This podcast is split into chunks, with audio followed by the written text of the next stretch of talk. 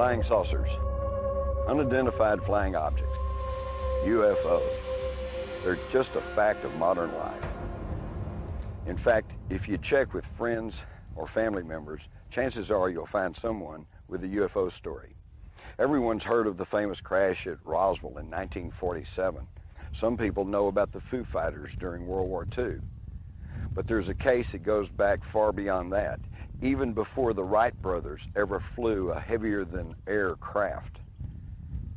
It happened in Aurora, Texas in 1897.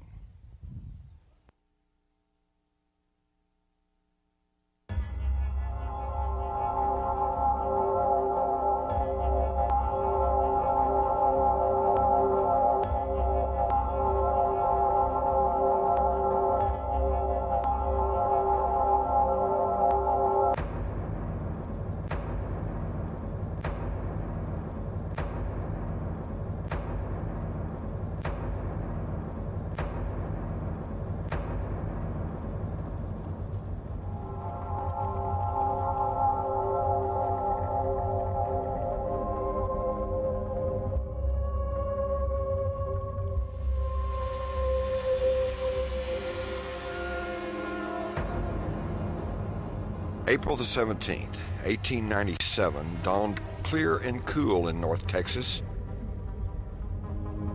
When out of the south came a large silver cigar shaped object dropping lower and lower as it approached the small hamlet of Aurora, located less than 20 miles northwest of Fort Worth. Swooping low over Aurora, the airship moved north toward the home of Judge J.S. Proctor, which was perched atop a flat Caliche hill. There it struck a windmill and exploded, scattering debris and, by reports, one body.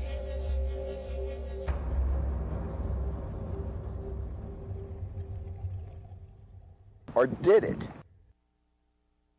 Despite straight faced coverage in the local newspapers of the time, the Aurora UFO crash has continued to generate controversy even till today. Here's what I know about it. In the spring of 1973, Bill Case was aviation writer for the now defunct Dallas Times Herald. He wrote a series of articles about the Aurora crash after being told the story by Hayden Hewes of the International UFO Bureau. Case immediately looked up the April 19, 1897 article in his newspaper's microfilm library. The story stated About six o'clock this morning, the early risers of Aurora were astonished at the sudden appearance of the airship which had been sailing throughout the country. It was traveling due north and much nearer to the earth than before.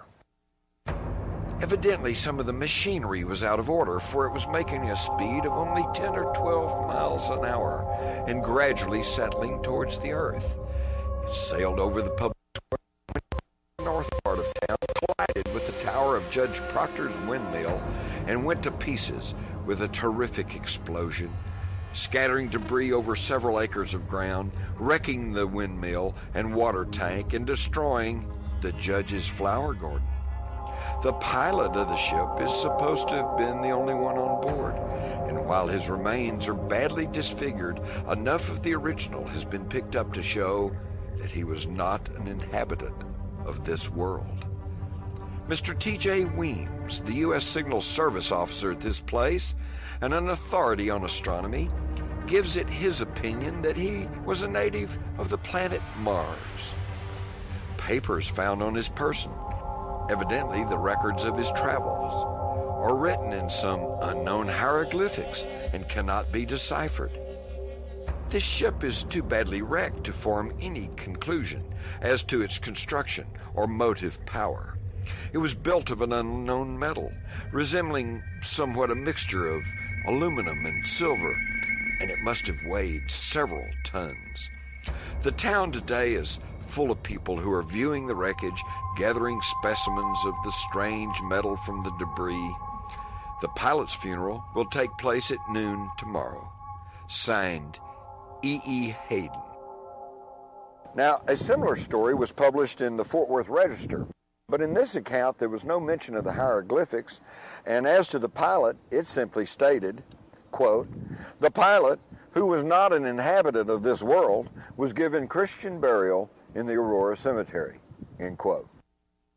Now, at this time, I was aviation aerospace writer for the Fort Worth Star Telegram back in 1973, and I decided to follow the Aurora story. Partly because the Times Herald was considered the competition, and partly because the story intrigued me. Bill told me he had spoken to some of the old timers in Aurora and was convinced that something had indeed occurred there in 1897. I arranged to meet Case at the Aurora Cemetery, where he showed me what he said was the airship's pilot's grave. It was located in the south portion of the picturesque cemetery,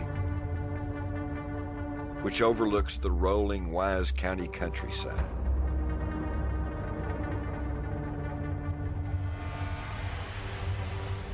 The grave was near a large live oak tree and was not full size It was obviously the grave of a child or a very small man. At the head of the grave was a crude rock headstone. It appeared that half of the marker had broken off and was missing. On the remaining half was etched a design which resembled a large V lying on one side. Inside the V shape were three small circles. The entire design indeed resembled one end of a saucer shaped structure, and the small circles appeared to be portholes.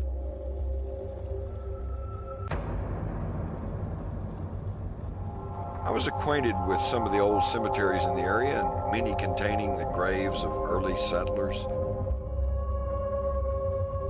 And the Maltese cross markers of Confederate soldiers.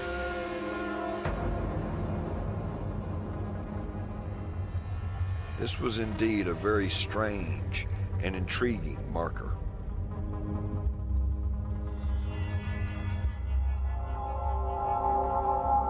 Bill told me he had used a metal detector on the grave site and it indicated at least three large pieces of metal in the grave. One near the headstone, and the other two near the center of the grave. He was excited over this find and believed that if the pieces of metal could be exhumed, they might provide the proof of what actually occurred in 1897.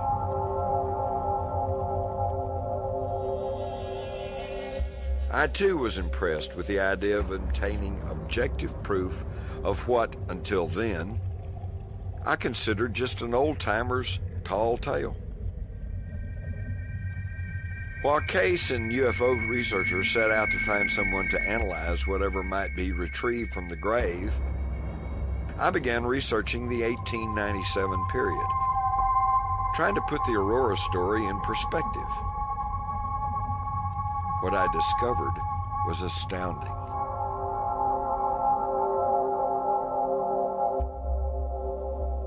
The Aurora story was not an isolated incident. The microfilmed editions of area newspapers of the period were filled with various accounts of flying objects and even contacts with their crews. Was the great airship mystery of 1896 97.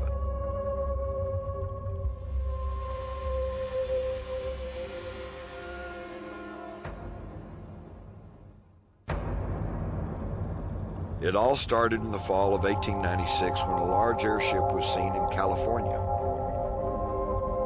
On the evening of November the 17th, 1896, several hundred residents of Sacramento watched a bright, radiant light undulate through the night sky for more than 30 minutes until it disappeared over the southwest horizon.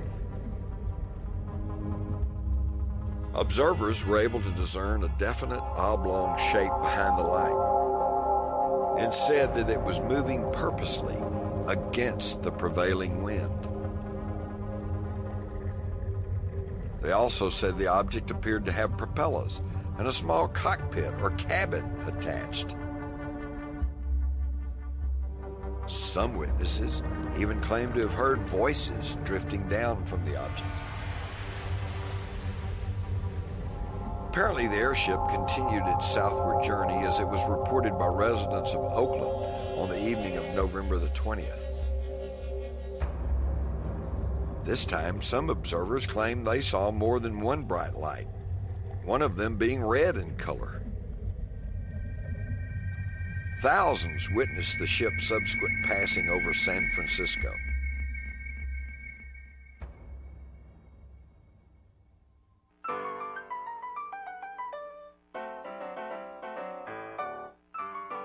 Public speculation over the craft's origin centered on the idea that some enterprising inventor was testing a new type of airship, later called dirigibles.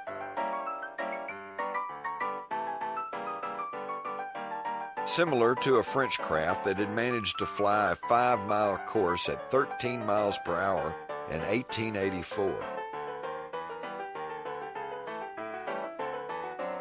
This theory was given added credence when a San Francisco attorney named George D. Collins told newsmen he represented the ship's builder, an aerial navigation scholar formerly of Maine.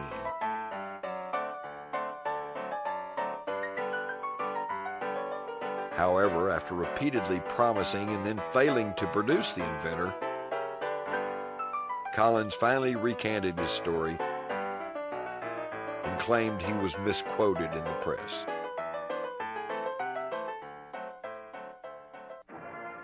With Collins's light waning in the media, the public relations torch was picked up by none other than a former Attorney General of California, W. H. H. Hart, who publicly chastised Collins for lacking discretion in his accounts of the airship, and then proceeded to claim that the ship was a secret weapon which would be used to destroy the city of Havana. The fact that the United States was not yet at war with Spanish Cuba did not seem to concern Hart. Sightings of the airship soon spread as far north as Tacoma, Washington, and the stories began to entail physical contact. On December the 2nd, 1896, two fishermen from a small town north of San Francisco reported that an airship had landed on a beach near them and that three crew members got out and carried the ship into nearby woods. As they approached the craft, the fishermen were met by an imposing figure who the other crewmen called Captain. This captain said his ship needed repairs and that while the fishermen would not be permitted to get close to the craft, they could observe from a distance. Never closer than 50 feet away, the pair later described the craft as cigar shaped, about 20 yards long, with great wings which folded against the fuselage. Becoming tired, the fishermen left for home before the craft departed. From California, sightings of the great airship began moving across the country. Thousands reported seeing the ship or ships, and estimates of its speed ranged from 5 miles an hour to more than 200 miles an hour. The reported high speeds are noteworthy to this story. I recall reading an article in the 1897 papers in which prominent scientists asserted with great authority that humans could not survive speeds greater than 40 miles an hour. Therefore, considering that the fastest transportation of the day, the railroad train, crawled along at speeds no greater than 35 miles per hour, to claim something moved at greater than 100 miles per hour meant it was traveling faster than anything known at the time. By 1897, accounts of a flying airship had moved into Texas. Joseph E. Truthful Scully, a conductor for the Texas Pacific Railroad, told a reporter he had sighted the airship in Wood County, near Hawkins, Texas. Soon, reports were coming in from all over the state. From Denison in the north to Beaumont on the coast, through small towns like Whitney, Forney, and Mansfield, all into Dallas. And these sightings were not all by railroad men. In Atlanta, near Texarkana, farmer Jim Nelson said his hair stood on end. The thing came so close. Another Atlanta man claimed to have spoken to the ship's three occupants, one of whom told him, We'll be in Greece day after tomorrow. The man added that the crew members handed out temperance tracts and sang, Nearer, my God, to thee. It should be noted that in 1878, a Denison, Texas farmer named John Martin saw a dark disk high up in the sky he told the Denison Daily News that it resembled a saucer, thus coining a term that would not come into general use for almost a hundred years. C.L. McElhaney and a dozen other residents of Stephenville, Texas, said a cigar shaped craft carrying a pilot and an engineer landed in the Erath County in early 1897. About that same time, a family in Merkel, returning from church, discovered an anchor hooked to a fence. They claimed a stout rope led from the anchor to a large cigar shaped craft hovering in midair. As the astounded family members watched, the ship flew away. But according to the news article, the anchor was on public display in Merkel for several days. One of the oddest stories came from the April edition of the Fort Worth Register. The article said Fort Worth Railroad track inspector Patrick Burns, who had a reputation as a, quote, truthful man, end quote, had his own close encounter. According to Burns, he was inspecting track west of Fort Worth near the town of Putnam. As evening approached, he was about to turn around and return to the city when he saw a bright light ahead he found a large silver cigar shaped object sitting on the ground, surrounded by a crew of men clad in blue uniforms. Burns, too, spoke of a captain of the ship who said the craft was loaded with several tons of dynamite, which was to be used to bomb the Spanish Navy. Burns returned home to Fort Worth and recounted his tale to the newspaper, which stated it hardly cares to repeat it. Here again is mention of hostilities with Cuba, yet the Spanish American War did not begin until well after the mysterious destruction of the battleship Maine on February the 15th, 1898. As Fort Worth Star Telegram writer Jerry Flemmons correctly deduced after recounting Burns's experience, quote, if a ruler is placed on a map, Aurora lies almost in a straight line between the Putnam sighting and the Ozarks. By 6 a.m., the cigar could have been over Aurora, just in time to destroy Judge Proctor's flower garden. There were hoaxes associated with the flap. In the 1960s, an aging railroad telegrapher confessed that the entire airship story was just a joke concocted by railroad men in Iowa. He said when the joke spread to Texas, truthful Scully was selected to initiate the tale. Yet hoaxes could not account for all of the sightings. It's abundantly clear that something was flying through the air in 1897. And if that something was a man made dirigible, no one ever has come forward to take credit for it. In fact, the first recorded dirigible flight in the United States was in 1904 when Thomas Baldwin's California Arrow lifted off from Oakland, California. It was also clear that the great airship mystery did not end in Aurora. Reports of the craft continued for days after the reported crash. Skeptic and author Philip Klass once wrote, during a five day period between April the 15th and April the 19th, 1897, the Dallas Morning News reported sightings from 21 different towns in Texas. During the next nine days, the Houston Post carried nine others. In fact, two days after the reported Aurora crash, came what may have been the first recorded UFO incident involving a cow. An edition of the St. Louis Globe Democrat stated that on the night of April the 19th, 1897, farmer Alexander Hamilton reported that a mysterious airship had descended on his farm near Yates Center and after pointing a powerful spotlight toward the ground, abducted one of his cows with a rope. Of the great airship mystery, author Paris Flammonde wrote, Despite all the errors deriving from intent, ignorance, and overexcitement, nothing altered the fact that tens of thousands of people had viewed the light or lamp or the object or even specific craft. Most relevant was that a considerable percentage of the often detailed accounts originated with highly reputable and responsible individuals. Lights and flying objects are one thing, but how does one explain small uniformed crewmen, anchors, and propellers? One possible explanation was offered by John Spencer of the British UFO Research Association. He said, if some of the airships were of extraterrestrial origin, then it would confirm the theory of cultural tracking, which suggests that many of the devices of the aliens are made to look very similar to the technology of Earth at the time. This was his explanation as printed in his UFO Encyclopedia. Others, of course, take a different view.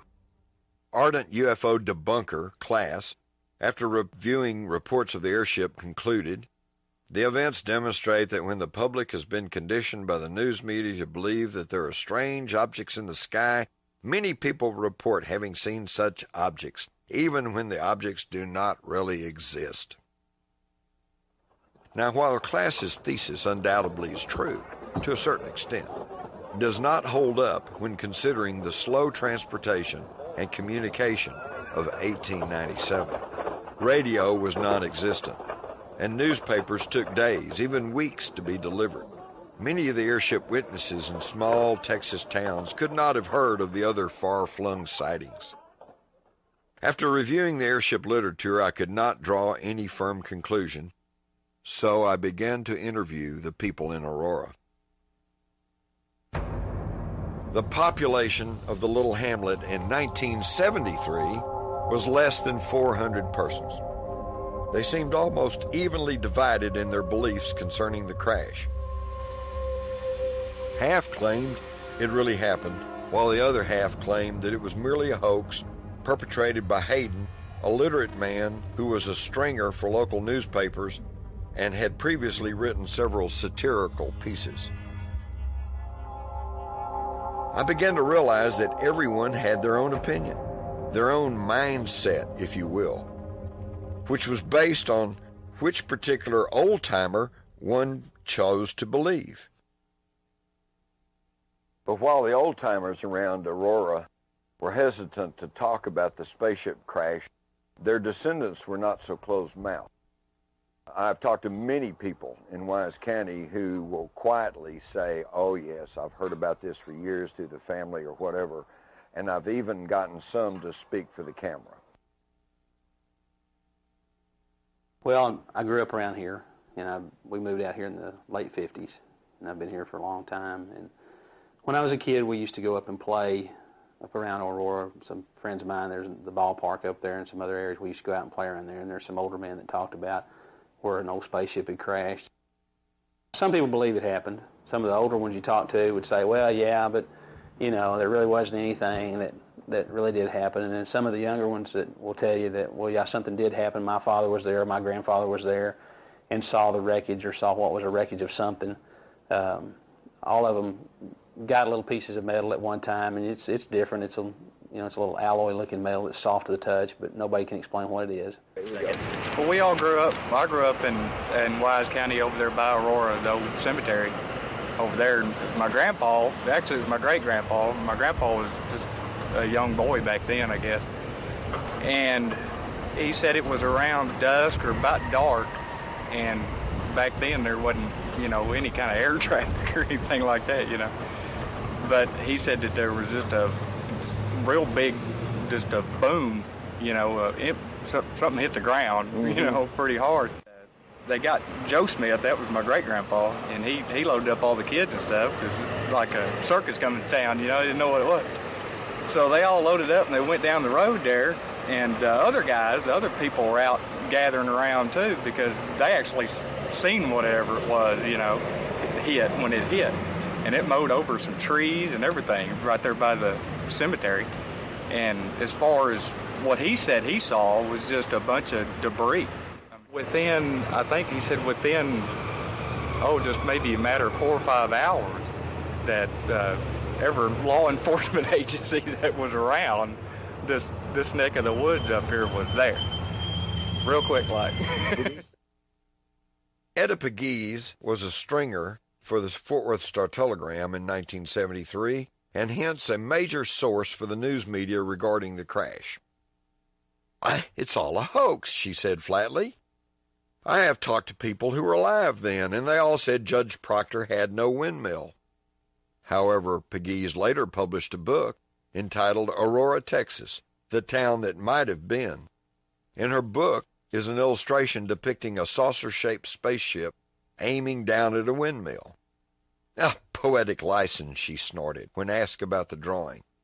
Her primary source of information was Robbie Hansen. Robbie Reynolds Hansen said, quote, They're still trying to bring up the hoax about the spaceship, end quote. She was 12 years old on the day of the crash. Her family lived outside of town, and no one knew anything about it until a man rode by several days later and told the family the story. Well, I remember my father remarked that the judge really outdid himself that time, Robbie Hansen told me. Wise County Historical Commission Chairwoman Rosalie Gregg has consistently decried the Aurora story as a hoax. Her primary source of information was Etta Pegues. Wayman Reese, who lived 73 of his 83 years in Aurora, told a Dallas reporter, Wasn't a thing to it. Never was. Them old men, all they had to do was sit around, whittle, and joke. They all knew better. Nobody here believed that stuff. Reese had no direct knowledge of the crash and simply disbelieved the old timers who spoke of it. Now, Brawley and Etta Oates bought Judge Proctor's property in 1945 and lived there for years.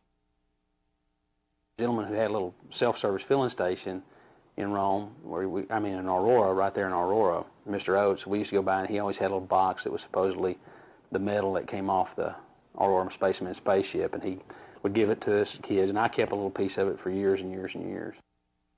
Brawley died about the time the 1973 publicity about Aurora broke. I heard the story for years, said Mrs. Oates, adding, nothing grew for years in that one spot in the field where that spaceship is supposed to have hit. Proctor was kind of known as, as a, a, prankster of sorts at times, and he's given some credit for a lot of this. And, and Mr. Oates was too. And oh, a family that lives in Rome now that used to live in Aurora told me said, well, that was just something on a rainy day. They were in Aurora used to be a pretty good sized town, and had a lot of had several saloons and stores and all kinds of things. And they uh, they kind of uh, uh, his opinion was that Oates and Proctor got together and trumped the story up along with some others, and they started the whole thing. Those family all suffered serious health problems, including cysts and goiters, which they told me were caused by drinking water from the old well where the crash occurred. I've been told it's radioactive, Mrs. Oates confided to me. Surveying the crash site atop a flat hill just north of Texas Highway 114, I was struck by a circular area that was clearly different from the surrounding countryside. It was almost bare, and what vegetation was there appeared stunted. But there was no proof that anything had crashed.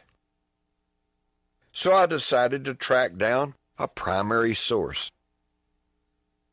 By 1973, as I recall, there were only three people still living who may have had direct knowledge of the crash. One was Robbie Benson, who admitted she had no personal knowledge. Another living witness was Mary Evans, who was then almost 92 years old. She told me, I was only 15 at the time, and had all but forgotten that incident until it appeared in the papers recently. We were living in Aurora at the time, but my mother and father wouldn't let me go with them when they went up to the crash site at Judge Proctor's well. When they returned home, they told me how the airship had exploded. The pilot was torn up and killed in the crash. The men of the town who gathered his remains said he was a small man, and they buried him that same day in the Aurora Cemetery. That crash certainly caused a lot of excitement. Many people were frightened. They didn't know what to expect. That was years before we had any regular airplanes or other kinds of airships. Of these two elderly women, neither had any direct knowledge, and one said it happened because her parents told her about it, while the other said it was a hoax because that's what her father said. Pro, con, you could take your pick. But then there was Charlie C. Stevens. He was 83 in 1973 he told me he had always declined to talk to reporters about the crash because he didn't want to get involved. And finally, after some neighborly conversation, Charlie loosened up and gave this account. As a young boy less than 10 years old, he was with his father putting some cattle out to pasture on the morning of April the 19th, 1897, when the pair saw a cigar shaped object with a bright light pass overhead. The craft was very low and moved straight ahead toward Aurora, which was about three miles to the north. The pair then heard what seemed to be an explosion, and a fire lit up the northern sky for several minutes. I wanted to go immediately and see what had happened, Charlie recalled, but my daddy said we had to finish the chores. Well, Charlie, Charlie's been known to be a pretty, pretty much a man of his word.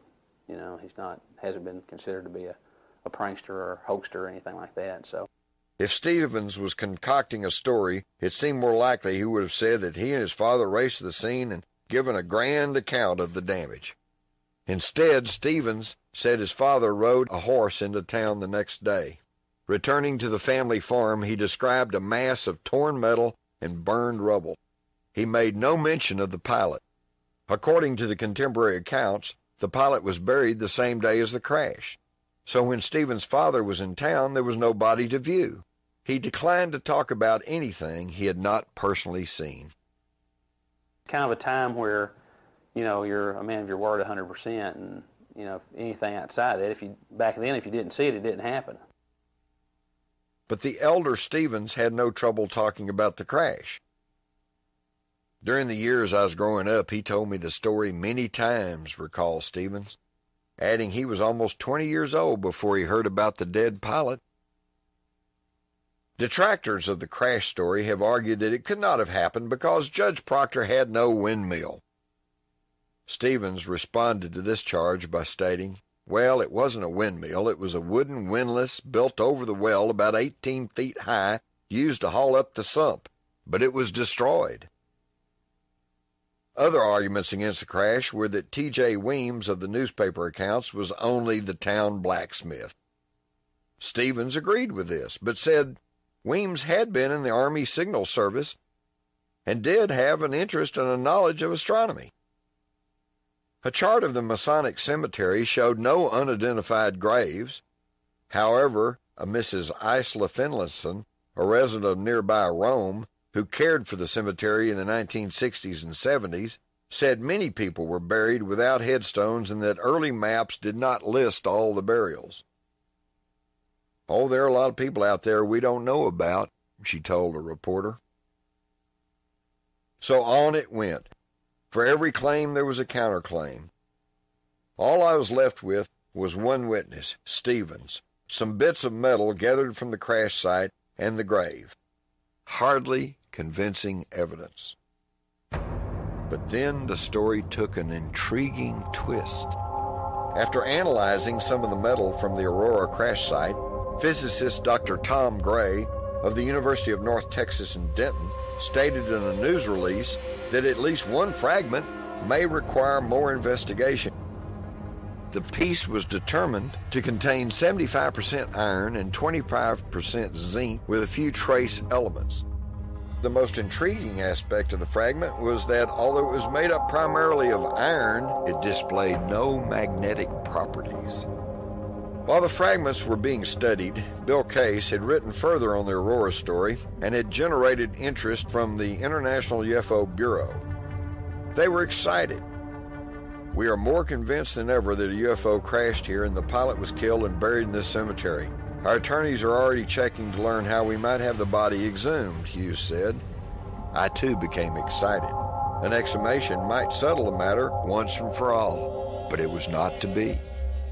Despite the fact that no legal action had been taken to seek an exhumation, several Aurora residents, including several cemetery directors, stood guard at the cemetery to prevent any unauthorized digging and threatened a lawsuit against anyone who tried. Well, they're afraid you'll dig up Grandma, explained Decatur attorney Bill Nobles. You see, there was a spotted fever epidemic back in those days, and dozens of Aurorans died. They were dying so fast they were quickly buried, many without markers. They don't want to revive the disease. H.R. Pig Idell, then Aurora City Marshal, said he rode shotgun on the cemetery for about two weeks to prevent any digging. Oh, we didn't call out the National Guard, Idell recalled. There was me, the sheriff, a couple of deputies. That was enough. The night after the patrols stopped, the strange headstone was stolen. More inexplicable was the fate of the metal in the grave. A few months after the exhumation furor had died away, Bill Case called me and wanted me to meet him in the Aurora Cemetery. They took it away, he said cryptically. Bill knelt down and showed me three small holes which had been drilled in the exact locations of the metal. Well, then who do you think did this? I asked. Bill looked me in the eye and replied, The government. A year later, Bill Case died.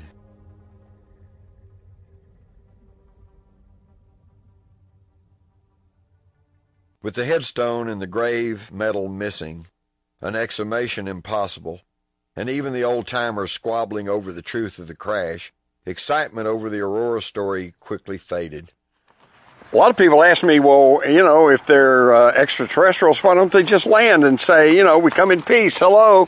Well, I think here's the answer to the question.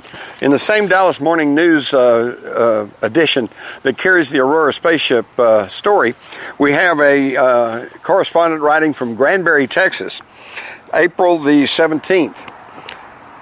Newt Grisham last night at 9:30 o'clock while drilling the Riddle rifles discovered that mysterious flying Jenny of which we've heard so much. Newt is a very warsome young man being a populist, but he could not stand the sight of the air machine and he ordered the company to open fire on the object, which it did, and the whole town was soon aroused. Holy cow, what is it? I don't know. Shoot at it. That, uh, I think, may explain why they haven't sat down and, and made contact. Another story in the same Dallas Morning News edition comes from uh, Wortham.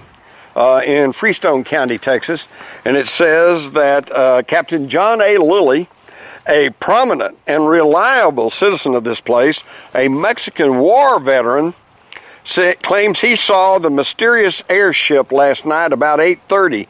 He said it was going straight up. Hmm, that kind of leaves out a meteor. I think the proof is in this Dallas Morning News page. There are 16 stories on this page, coming from correspondents ranging as far north as Oklahoma, as far south as almost to Austin. Every single one of these 16 stories is talking about the mysterious airship, the craft that they see sailing through the airs at incredible uh, speeds. Okay? So the whole idea that the Aurora story, which is right here, is simply a hoax does not hold up. Some of these stories even carry accounts of having conversations with the spaceship crew that has landed. Okay? And the stories vary. One says we're a secret experiment uh, from a, a laboratory in New York State. Another one says we come from a secret society living at the North Pole. Another one says, uh, well, we're on a secret mission to bomb Havana. Uh, And yet, the commonality between all these stories is don't tell anyone you've seen us. But of course, being human, they run right into town and immediately say, Guess what I saw? In recent years, uh, more events have taken place that tend to confirm the story of the Aurora spaceship crash. Uh, in 2013, I participated with the TV series UFO Hunters, and uh, using ground penetrating radar, they found that, contrary to the debunkers who said it was a hoax and nothing happened, there is a short grave at the gravesite. They can tell this by the disturbance of the ground levels uh, under the grass. Another argument against the uh, Aurora spaceship crash story is that Judge Proctor did not have a windmill. Technically, this might be correct, but he had a windlass. He had a derrick, a tower uh, that was used for the sump for his pump.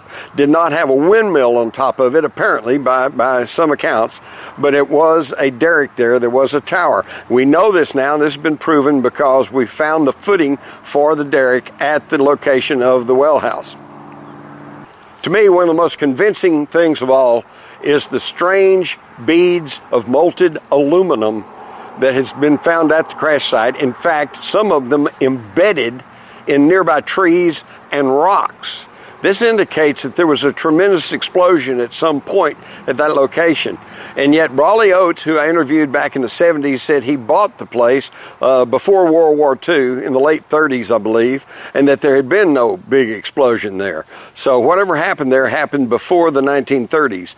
Uh, also, the uh, metal content and makeup of this aluminum, uh, while it was aluminum, is not the same as modern aluminum. And I even did some checking on the history of aluminum, and aluminum had only been developed uh, in the past maybe 10 years prior to 1897.